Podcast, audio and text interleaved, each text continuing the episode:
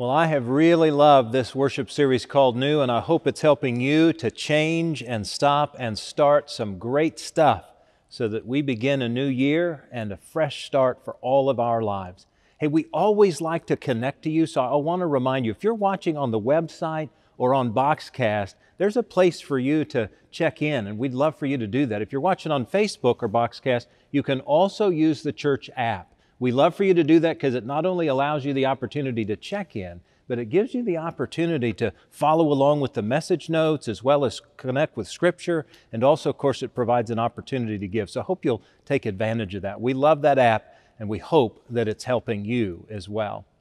Well, listen, this time of year has provided a great opportunity for us to do things new, right? I have thoroughly enjoyed our start together as we have begun to look at life and faith and even the world in a new light. And so I'm grateful that you've been with us, and certainly all of our new folk who gather with us online. And uh, we're grateful that you're joining us and grateful that you are choosing to start anew and to start afresh. It's a great opportunity.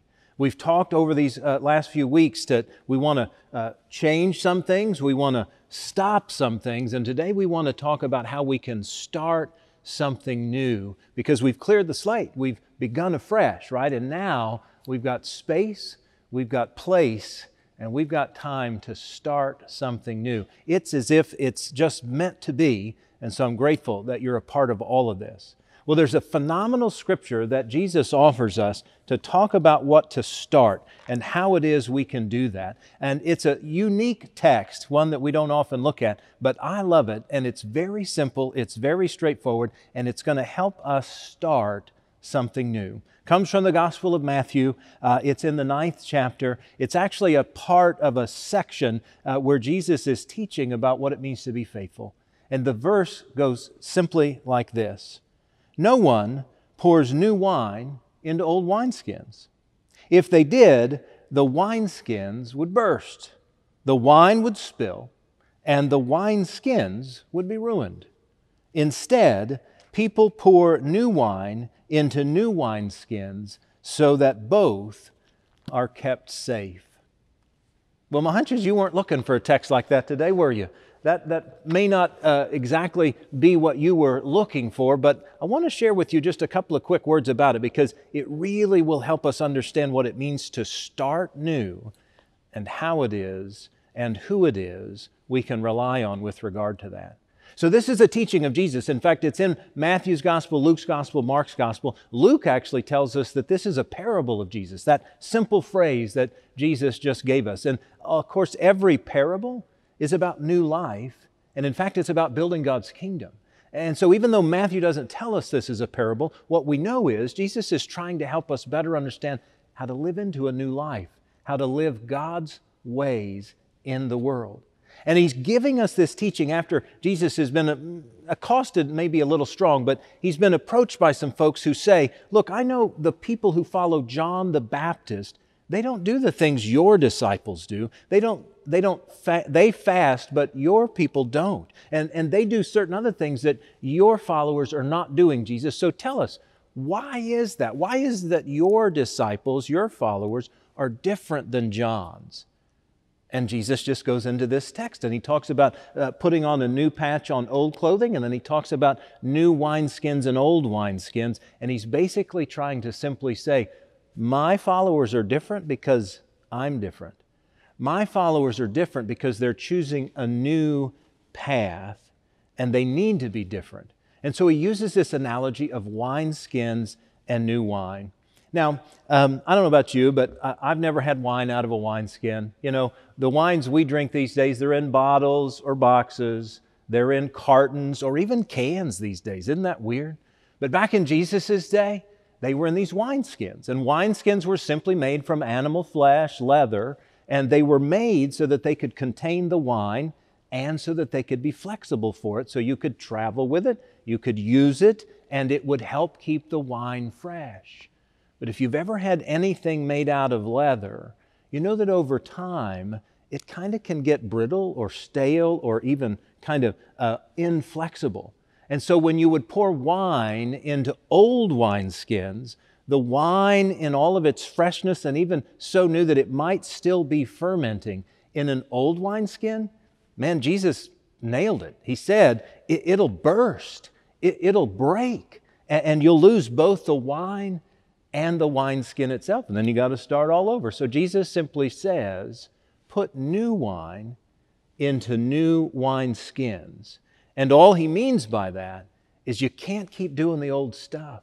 You've got to start fresh. You've got to do new. And his disciples were doing things new. I kind of I kind of wonder if Jesus wasn't sort of saying this in a, in a unique way. I, watch with me, would you? I, think what Jesus is telling us is God can't do a new thing in old wineskins. God can't do something new with who we are, with our old ways. God can't do something new with old wineskins. It's a fascinating deal, isn't it? Because most of us would like to just keep doing what we're doing and yet be a follower of Jesus. Most of us would like to just be who we are and keep following Jesus. But what Jesus is telling us is we've got to be new and we've got to start fresh. You know, I can't tell you how many times um, I've encountered this, and, and you probably know people just like this. In fact, unfortunately, you might be somebody like this. As a pastor, I've often had people come to me uh, when their marriage is in, in a difficult place. And, they've shared with me what is causing this difficulty. They, they'll come in and they'll say, Golly, we're not communicating well, or I'm not sure that I love this person anymore, or unfortunately, there might have been an infidelity in the marriage. And, so they come and they share and they talk, and clearly they want their marriage fixed. They want to make it new. But it's fascinating, on many of these occasions, people will come in, and as they speak and as they share and as they uh, explain their story, what I begin to hear are there are all kinds of underlying dilemmas. Either uh, one of them has a drinking problem, or one of them has a financial issue, or one of them doesn't communicate well, or one of them doesn't um, share what it is that is really on their heart and what they're feeling. And I begin to share with them look, there are some underlying issues that you need to work on in order to help your marriage. And often this is the response. Well, Pastor, we. Would you just fix it? Would you just tell us what to do? And what I then say is, well, you need to work on changing these behaviors. Because if you don't change these behaviors, you're going to continue to do the same thing. You see, you can't put new wine in old wineskins. It just bursts. It causes problems. It causes a mess. And so, part of what Jesus is trying to tell you and me is that we've got to start someplace different. We can't continue to do the same old thing. We can't continue to travel the same roads. We can't continue to do the same things. We've got to put some new wine in some new wineskins because God can't do a new thing in those old wineskins.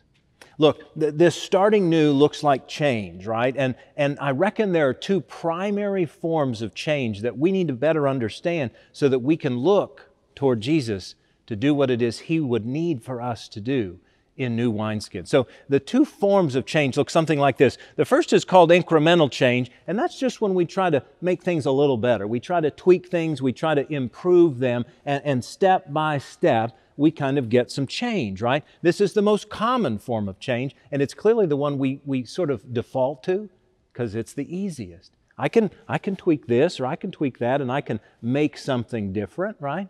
That's incremental change. Now, the other form of change is simply transformational change, and this is where we make something completely new. This is where we start from scratch. This is where we understand that I want everything I'm about to do to become new, and I need to become new in order for that to happen. I can't just tweak, I can't just kind of uh, change a couple of things. I've got to become new. Perhaps another way to understand it is this incremental change is literally just about doing something new, changing, tweaking, right? Doing something new. But transformational change is about becoming new.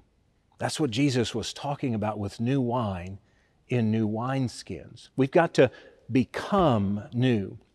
This becoming can sometimes be challenging.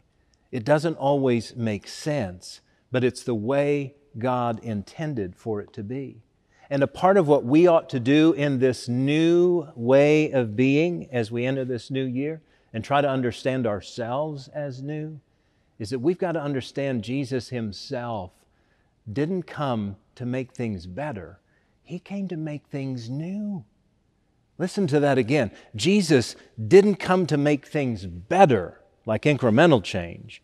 Jesus came to make things new, make us new. And I can't help but begin to wonder if that's not exactly what the Apostle Paul meant when he wrote that letter to the church at Corinth in the second chapter.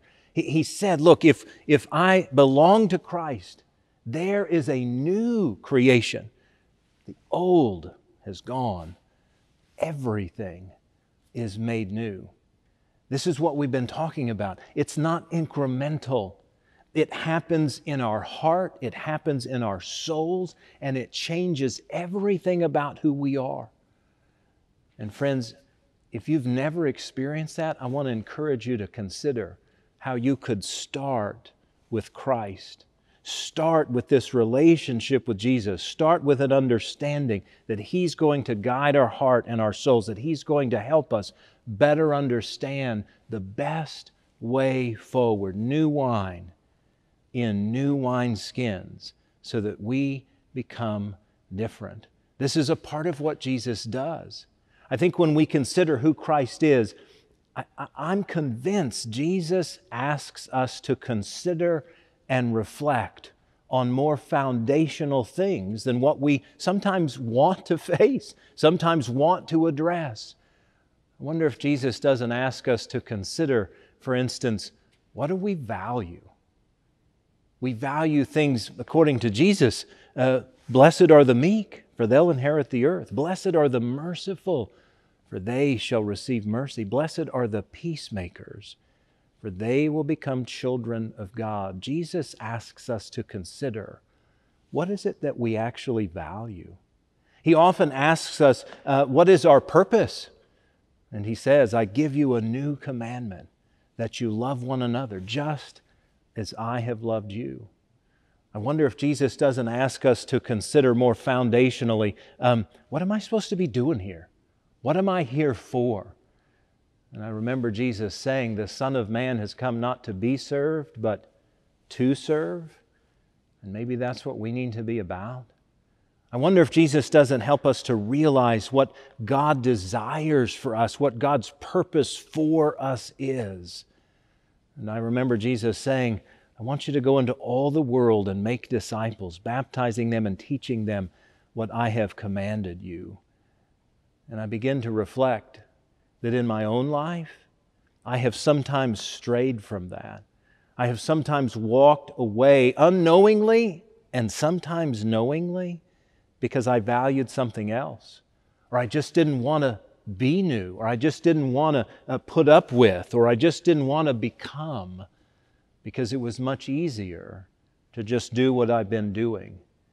And I think God can't do a new thing with old wineskins. I need a new wineskin.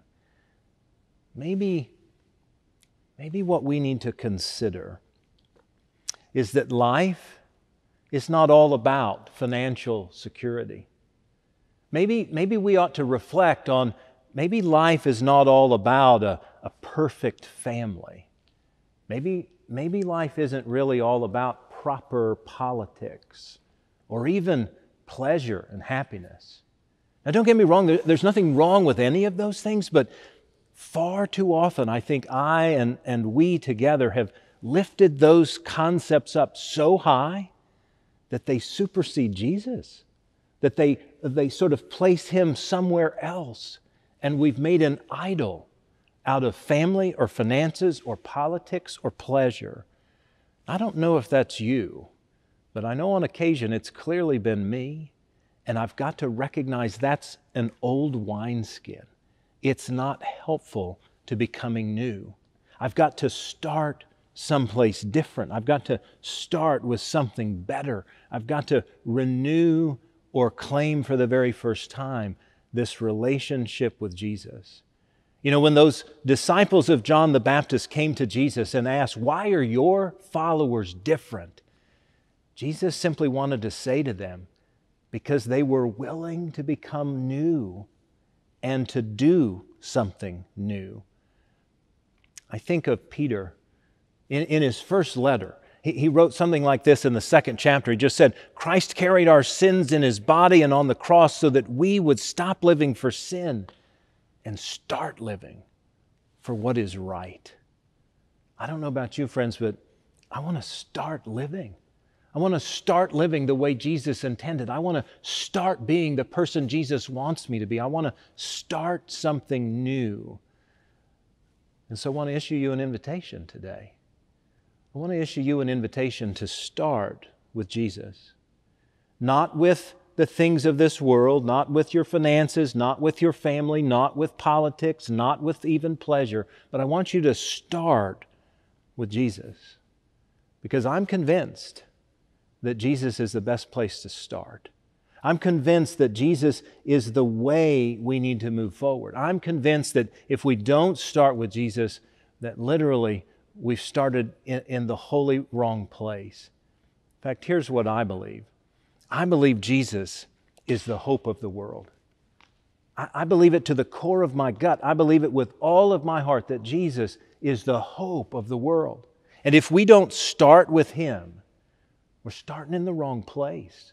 We're starting with the things that have caused us to not feel fulfilled. We've started with the things that we thought would work, but maybe in the long run we realize they, they weren't working or they don't bring fulfillment, or they don't bring a sense of fullness. But Jesus does. Friends, I can't tell you how many times I've seen Jesus bring a wrecked marriage out of the pits of despair and offered hope. I've witnessed Jesus take an addict who was so strung out and so far gone, but when they placed their heart and their faith and their trust in Christ, they were made new. I've seen Jesus transform a convict who had literally taken a life, and he became new, and he recognized love, and he understood forgiveness, and he knew that he had worth and value. I've witnessed Jesus transform the lives of perfect jerks who became suffering servants. I've witnessed Jesus transform the lives of people who were as common as could common be but they became extraordinary trumpeters for the gospel of Jesus. You see, Jesus transforms people, and it starts when we begin with Him. It starts when we begin to realize that this old wineskin, whatever it may be for you or for me, this old wineskin, it's so far gone, it's so brittle, it's so hard, it's about to burst. Maybe you're there. These last many months have caused us to realize we need something new. We need to start fresh. And friends, there's no better place, no better person, and no better time than now to start with Jesus. I know there are some of you out there watching right now who may have never placed your heart and faith with Jesus. I'm going to invite you to start there today to start to commit to follow his ways, to start to read about who he is in the scriptures, to start to understand what does it mean to place my whole heart and faith in his hands. I want to invite you to start. Now, I know some of you, like me, have been in the faith for a long time and, and have been committed to Jesus, but maybe you've strayed, or maybe you've stumbled, or maybe you've just kind of looked the other way because life came at you. I know that's how it is for me. There are far too many times that I could own the fact that I didn't start with Jesus this day or that day. But I want to start afresh with Jesus. I want to invite you to start afresh with Jesus. I'm going to invite you to do something that maybe you've not done ever. Maybe you haven't done in a long time. I'm going to invite you to pray with me. I'm going to invite you to start literally with Jesus. I'm going to invite you to, to do something with me. I'm going to invite you to place your hands up just like this. This is a, a posture of openness. This is a posture, actually, too, of submission. And I want you to pray with me. I know this is weird. You're in your home, or you're laying in your bed, or you're having your coffee on the patio. I know this is weird, but it's time to start fresh. It's time to put new wine in new wineskins. And so I want to invite you to open your hands, and I'm going to pray a prayer that, that I can't pray for you. But as I pray, I just want to invite you to maybe pray something similar or to just follow along and listen to me. But as I pray, I'm going to invite you to start with Jesus. I'm going to invite you to start something new. I'm going to invite you to begin to put new wine in new wineskins. And as we do, you will be transformed. We will be transformed, and we will help the world to become transformed. Will you pray with me? Holy and loving God, we want something new. There is no question. These last many months have been filled with pandemic and politics and violence and, and uh, stress, and we just want something new. We want to be new. We want to see new. We want to become new. God, there have been far too many times when I didn't do what I needed to have done, and I, I didn't trust in you. I didn't look to you. I didn't want even you. It sounds strange, God, to say that, but I've placed way too many other things ahead of you. And so, God, as I pray with you, as I pray to you, God, I just want to lay aside the old wineskins. I just want to put them down because they're, they're about to burst. They're not good anymore. And I want a new wineskin. I want to be new. And so, God, this very day, I'm going to trust in you. I'm going to commit myself to you. I'm going to start fresh with Jesus. And I'm going to do my level best to try to learn His ways. And then I'm going to do as much as I can to live His ways. But God, I've got to start with Jesus. So help me, God. Give me courage, give me strength, and help me to become new. God, for that gift, for the possibility of being new wine in a new wineskin, I give you thanks and I ask for your help. In the name of the great wine skin provider, we pray, Jesus. Amen. Friends, I don't know about you, but new wineskins help me to know that there's hope. And because of your generosity, you offer that hope every single week. Thanks for making that so. If you'd like to continue to give, or maybe give for the very first time, I want to encourage you to text the letters TMUMC to the number 45777.